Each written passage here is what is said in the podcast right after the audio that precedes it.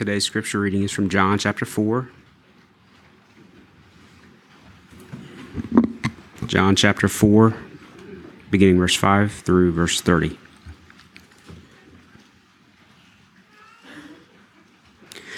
So he came to a town of Samaria called Sychar, near the field that Jacob had given to his son Joseph.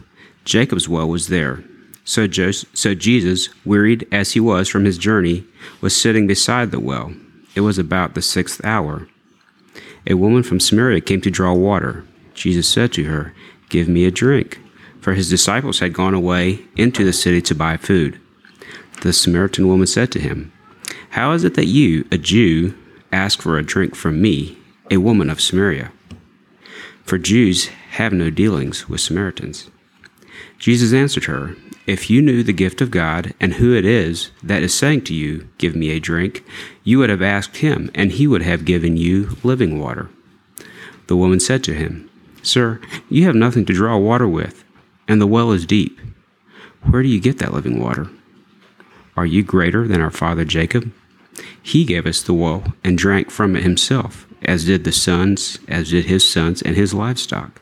Jesus said to her, Everyone who drinks of this water will be thirsty again. But whoever drinks of the water that I will give him will never be thirsty again. The water that I will give him will become in him a spring of water, welling up to eternal life. The woman said to him, Sir, give me this water so that I will not be thirsty or have to come to come here to draw water. Jesus said to her, Go, call your husband and come here. The woman answered him, I have no husband. Jesus said to her, You are right in saying, I have no husband, for you have had five husbands, and the one you now have is not your husband. What you have said is true. The woman said to him, Sir, I perceive that you are a prophet. Our fathers worshipped on this mountain, but you say that in Jerusalem is the place where people ought to worship. Jesus said to her, Woman, believe me, the hour is coming when neither on this mountain nor in Jerusalem will you worship the Father. You, you worship what you do not know. We worship what we know. For salvation is from the Jews. But the hour is coming, and is now here, when true worshippers will worship the Father in spirit and truth, for the Father is seeking such people to worship him. God is spirit, and those who worship him must worship in spirit and truth. The woman said to him, I know that the Messiah is coming, he who is called Christ. When he comes, he will tell us all things. Jesus said to her, I who speak to you am he. Just then his disciples came back. They marveled at that he was talking with a woman, but no one said, What do you seek? or Why are you talking with her? So the woman left her water jar and went away into town and said to the people, Come, see a man who told me all that I ever did. Can this be the Christ? Then they went out of the town and were coming to him.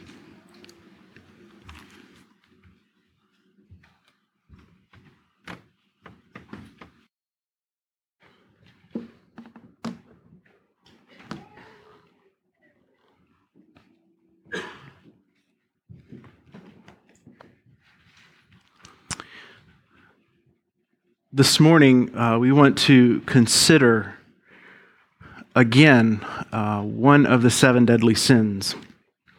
For those of you who are visiting, uh, we've begun a series considering um, the classic seven deadly sins, and uh, this morning we want to consider greed. Let's remember that as we consider these, that sin is always a parasite that takes what is good and repurposes it for evil. And as we consider a particular sin, let's also remember that it's often the alter ego of something good. It's also something good gone wrong. In our last sermon, we considered pride. And if you remember, we said that we're tempted to pride in self when we ought to be called to pride in God above. And so this morning we consider greed. And again, if we go down through these words, um, not many of us consider ourselves as greedy. It's a rather harsh word. It's a rather declarative word. And we hear these labels tossed around in our, in our country, in our media, that we must confront corporate greed. That every action towards a profit necessarily comes from a heart of greed. Uh, one, uh, one media warrior was saying that because McDonald's reduced the amount of cheese in their hamburgers, that they were greedy. They were squeezing a half a penny of cheese out of every burger to get more money from you. That's why they're doing it because they want more money. We live in a world that has generally equated wealth with greed. That anyone who is wealthy, anyone who's been successful, has necessarily been greedy to get there. Now, for sure, many who are wealthy do have a heart of greed. The Apostle Paul warns us very, very, very strictly not to place our trust in wealth. And if you are wealthy, not to place your faith and trust in the fact that you have accomplished something.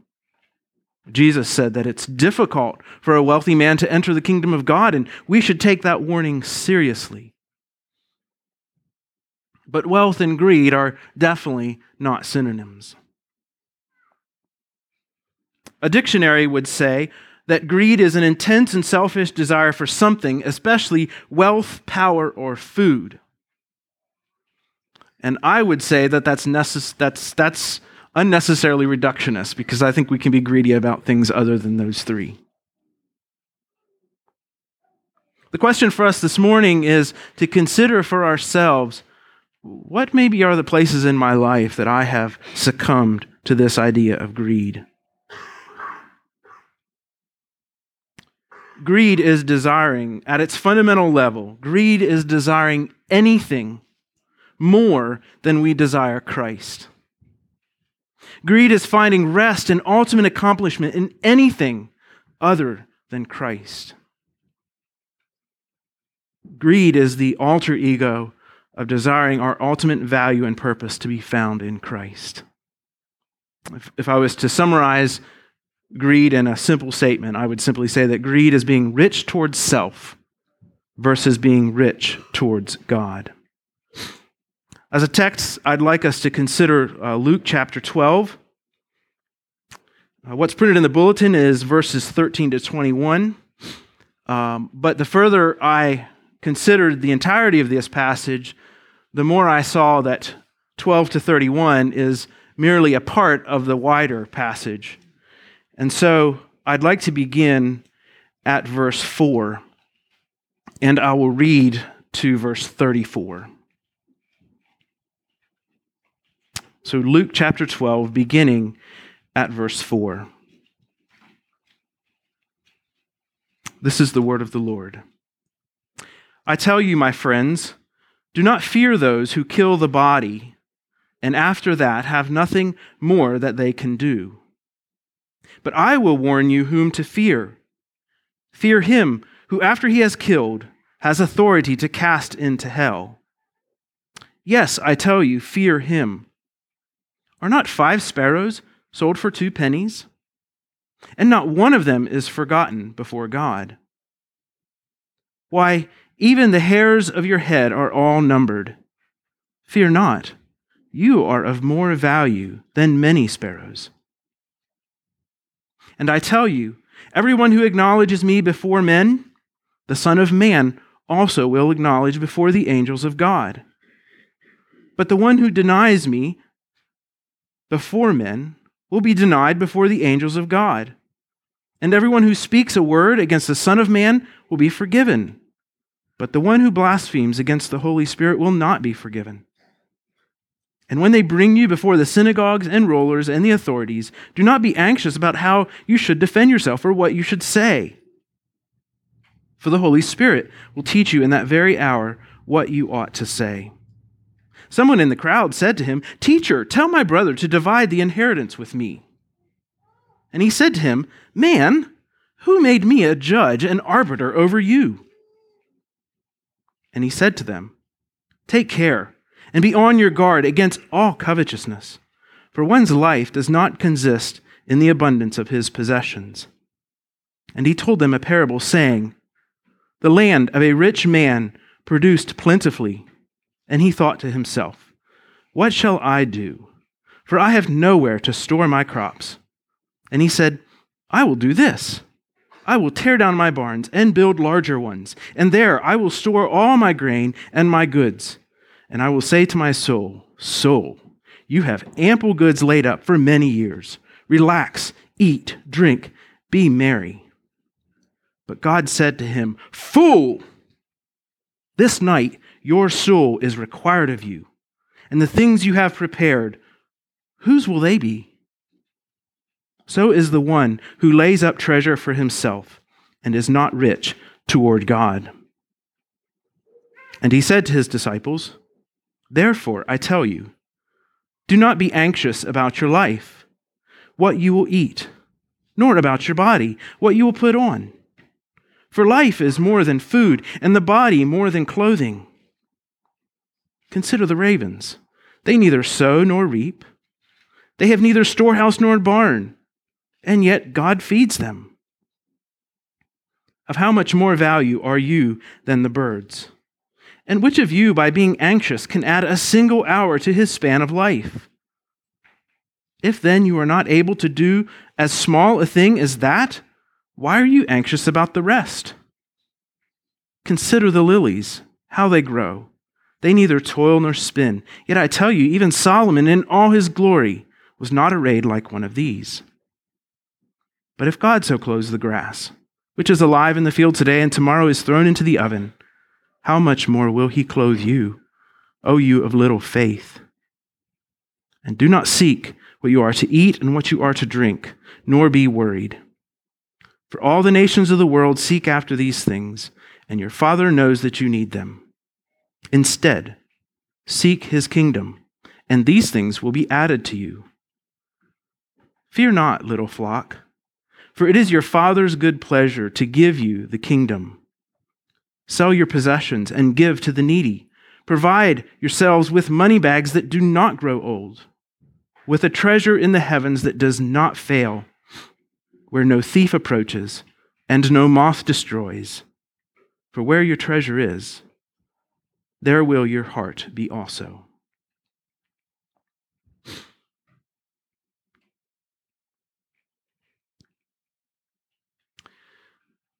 I'd like us to focus uh, a little bit, again, on verses 13 to 21, but exist within a long running story.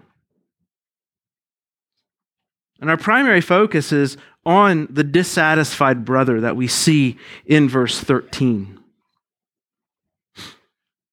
And in the context of this meeting, of this story, we see if we look back in, in, verse one, in verse 1 that thousands of people had gathered. So we have a wide multitude of people and they're coming after Jesus enough that they trample on each other. Okay, so think um, a, a, movie star showing up on a street and the paparazzi and other people seeing to get a look at them. You know, just, you know, my life is now complete. I have seen an individual, a fellow human just like me, right? But we see that ridiculousness within our world. But this is what was happening to Jesus. And I think some of it was probably from a heart that wanted to be close to Jesus, but probably some of it was from a, well, this Jesus guy is pretty special, and I'll be special too if I get close to him. And that's what makes people run over each other. Um, people generally don't run over each other uh, meekly seeking truth. Um, they're generally looking for something for themselves that they desire.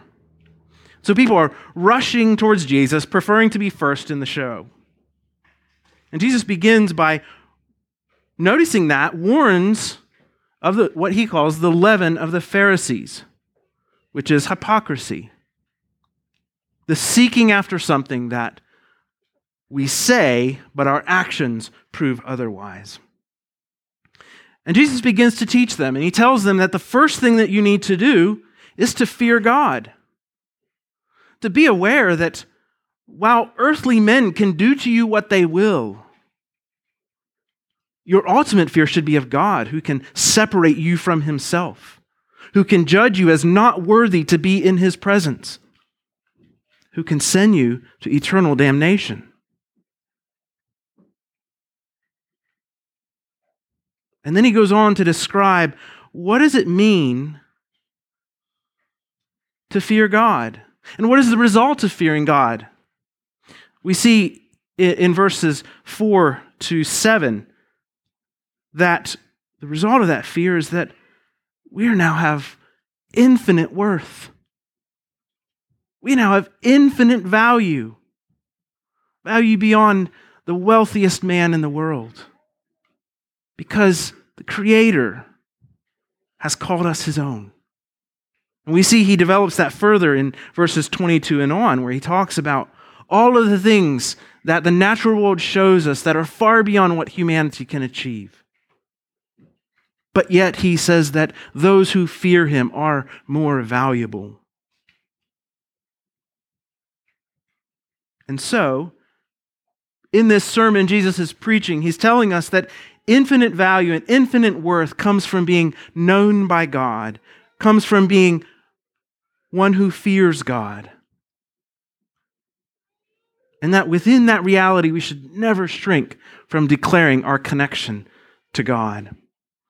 Never shrink from declaring our faith. so you, you can imagine the, the intellectuals in the group are processing through what Jesus is saying, and, and the Pharisees are trying to argue with him. And, and this dude pops up and says, Jesus, tell my brother to give me my money. What is of infinite worth? To fear God. Give me my money. It's such a stark reality. And you look at the response of Jesus, and you see some pretty harsh language. It's like, man, who do you think I am? I'm not your local civil judge. I'm not an arbitrator. I'm the Lord of the universe. I'm giving you living water. I'm giving you that which will ultimately satisfy your soul. Jesus, tell my brother to give me money.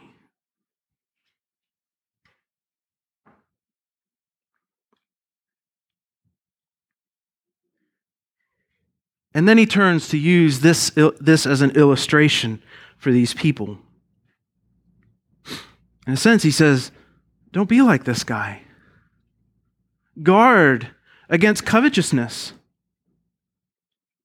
Be on your guard against all covetousness. Covetousness and, and greed are basic synonyms for the, for the most part within Scripture. Because life does not consist in abundance. And then he tells this story that we are very familiar with. And we see a man who says to himself, Self, you have made it. You have been successful. You have plowed the ground well. You have grown a great crop. You chose the right variety of seed. You watered it at just the right place. You put the perfect amount of fertilizer.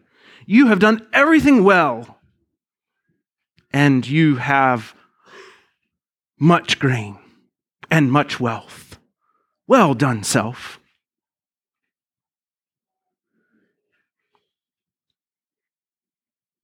And then he says to himself, How can I keep as much of this as possible? How can I make my success sustain my life?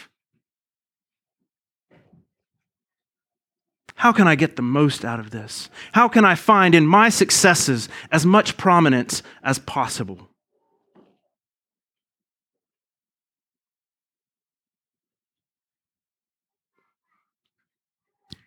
And God says, Fool. Fool to think that by your success, you could find ultimate worth and happiness. Because as Jesus taught earlier, don't fear what can make you unhappy. Fear what can take your life from you and can separate you from God.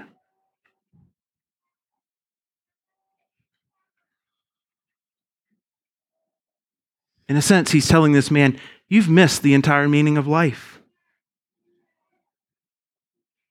You thought that by success you would get life by the tail and have it figured out.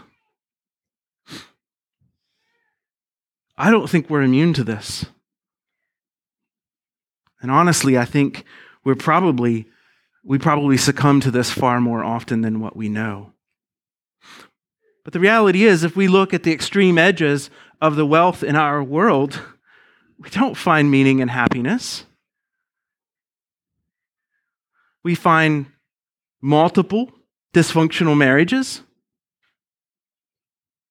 We find suicide.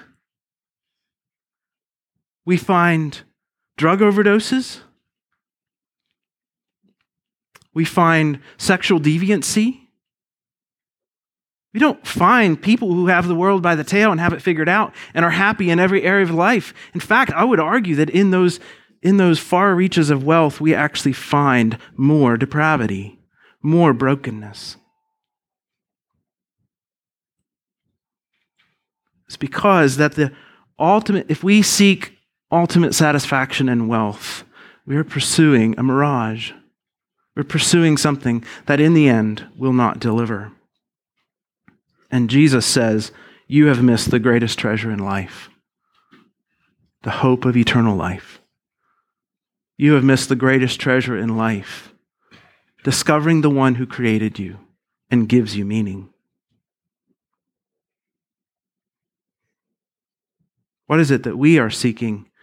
What is it that we give ultimate purpose to? What is it that we are passionate about? if it's something other than Christ, if it's something other than blending our life into His and allowing Him to shape us, God says to us, Fool, you are pursuing folly. And then Jesus turns to his disciples and begins to instruct them. And he says, rather than pursuing your own wealth, and your own means of belonging. Don't be anxious about those things. He's not saying give no thought to or just forget about it or be uncaring about it or don't worry about food or clothing in the sense that, you know, don't actually set yourself about finding food and finding clothing. But he's saying don't make that the driving ambition of your life. Don't make that your ultimate source of purpose. And he follows this instruction with some things to consider. Consider the birds. Earlier he mentioned sparrows. Here he mentions ravens that have a beauty that's intrinsically theirs, that have a purpose that only they fulfill and carry out in, in nature. And they do so at the goodwill and design of God. God created them to be something, and they are that. And, and God takes care of them. Consider the flowers, whose beauty are beyond what any artist of any human form could ever create. In a sense, he's saying, consider that maybe, maybe the God who did these things has a greater purpose for you than to attempt to equal them. Maybe there's something more. And then he gives some instructions. Don't seek earthly, but seek what is heavenly. Don't seek to build up yourself things that when you die will go, come to nothing but seek the things that humanity will you actually remember you for, that will be of renown in the kingdom of God. And then he gives us a promise Fear not, little flock, for it is your Father's good pleasure to give you the kingdom. It is your Father's good pleasure to give you the kingdom. Not a building of your kingdom, in a sense, greed is saying, I want more of me. So we could ask the million dollar question. If you had a million dollars, what would you do? And there's probably about 250 different answers to what that would do. And your spending of that million dollars would be an expression of you right? The things you value, the things you enjoy, the things you want. And when we pursue wealth, and we pursue that as a means of finding happiness, we're really looking internally. We're saying, if I get my heart's desire, if I get what I want, then I will be happy. It is ultimately looking internally for satisfaction. Jesus says, Fear not, little flock. It's your Father's good pleasure to give you the kingdom. The kingdom is not found within, the kingdom is found in heaven.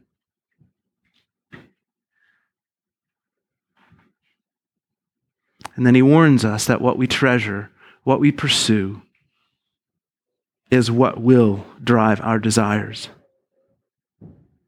What we ultimately chase after will be shown in our desires. All right, I want to be clear here. I, I think among us, there's some who have been successful in life, some who have gained wealth by the work of their hands. And I believe it is the gift of God to reward those who labor hard and who gift their talents to God in the keeping of His world. When we pursue the kingdom of God, these things are greatly added. When we pursue bringing the character of God into our world, God rewards that. But the warning is clear don't trust in that wealth. Don't think that because you have money that you are somehow better or more worthy. As Jesus warns, that money buys you nothing when it comes to entrance into the kingdom of God. Only the wealth of Christ will be enough to pay the entrance fee. But on the other side of the coin, among us, we have people who struggle deeply with money and specifically the lack of it. But the warning is the same. If you are poor, seek the wealth of Christ. Seeking earthly wealth as a means of deliverance is, is only exchanging one master for another. The master of poverty and the master of wealth are the same master. A writer has said excessive elation in the possession of money and excessive depression on the amount of the absence of it are, in fact, at the bottom, the same feeling. And the feeling is that money is the true divinity, besides which there is no other.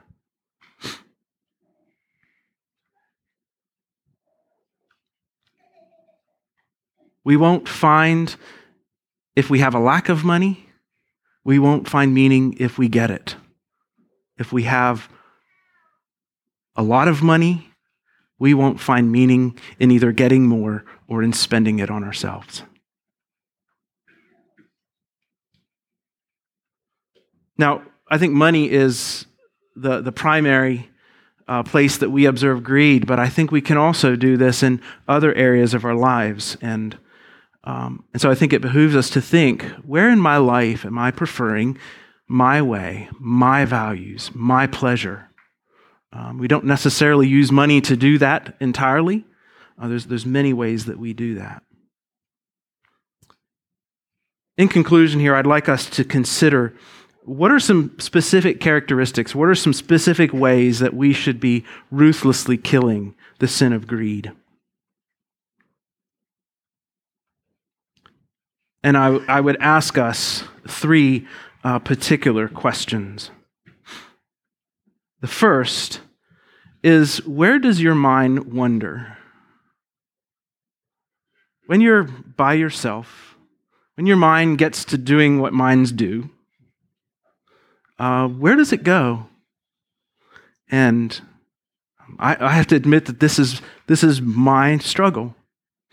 Um, if I if only I could upgrade my car from this one to that one, then that would be better. And if only I could play more golf, if only I could have a house in the Outer Banks and a private jet to get me there, and if only I could build another house that my mind dreams up because I like to dream up houses, and if only, if only, if only, if only.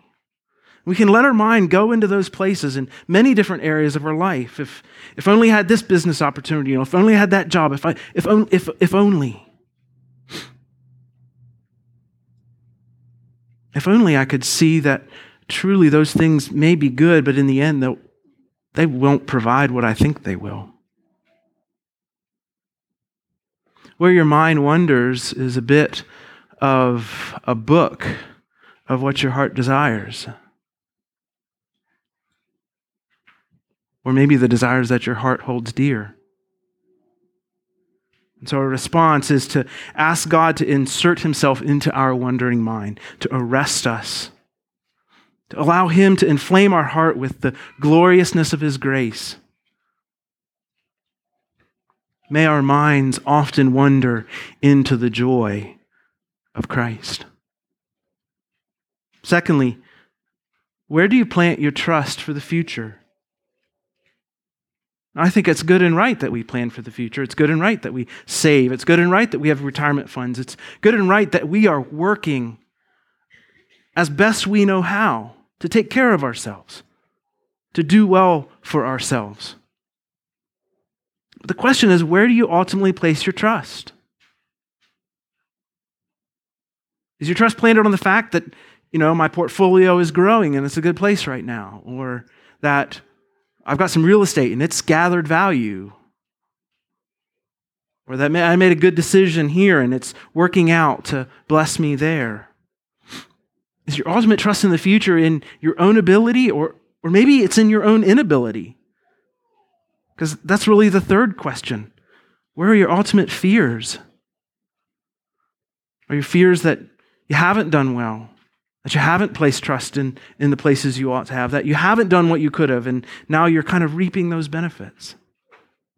Where we ultimately place our trust and where we ultimately find our fears kind of betrays to us what we're trusting in.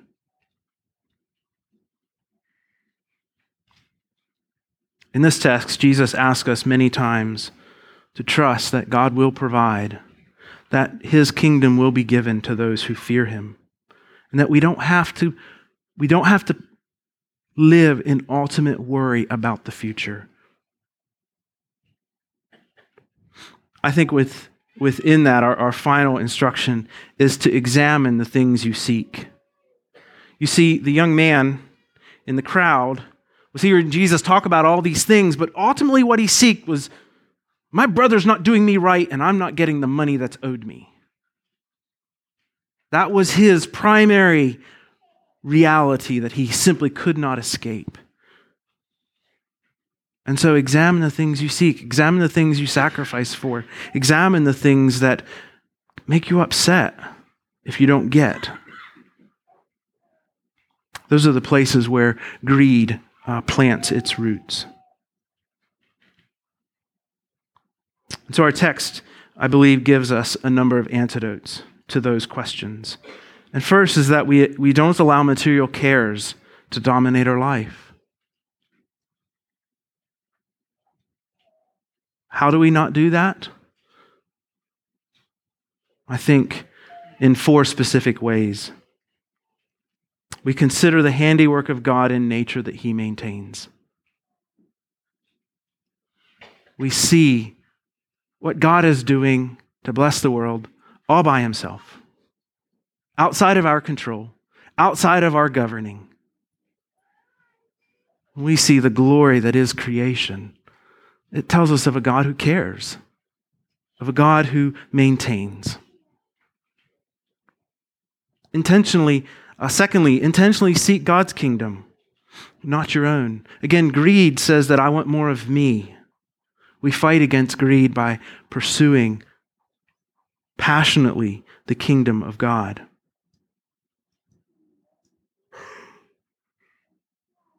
Provide yourselves with money bags that do not grow old, with a treasure in the heavens that does not fail. Build your treasure somewhere other than your own heart.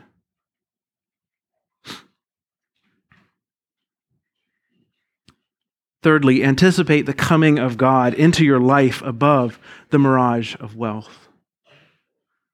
You see, the ultimate success is not that we get what we desire, but that God comes more and more into our life, and we become more and more in line with who He is, and His character becomes more and more embedded in our hearts. Anticipate the coming of God into your life above the mirage of wealth. And fourthly and finally, verse 34 For where your treasure is, there will your heart be also. Guard your ultimate treasure. Guard that space. We can so easily allow those realities to dominate us. What is my ultimate hope in life?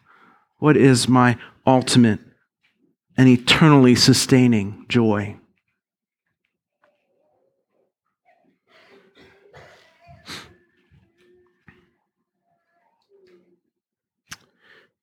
As we conclude, I'd like us to consider again Psalm 19. The heavens declare the glory of God, the sky above proclaims his handiwork. Day to day pours out speech, and night to night reveals knowledge. There is no speech, nor are there words whose voice is not heard. Their voice goes out through all the earth, and their words to the end of the world. In them he has sent a tent for the sun, which comes out like a bridegroom leaving his chamber, and like a strong man runs its course with joy. Its rising is from the end of the heavens, and its circuit to the end of them, and there is nothing hidden from its heat. You know, there's one thing missing from that picture. There's nothing you did. There's nothing you did that brought about the glory that we see. It's something God has done. And in the same way, in your own heart, there's nothing you can do that can ultimately give you more pleasure, more glory than what the presence of God will. Let's have a song.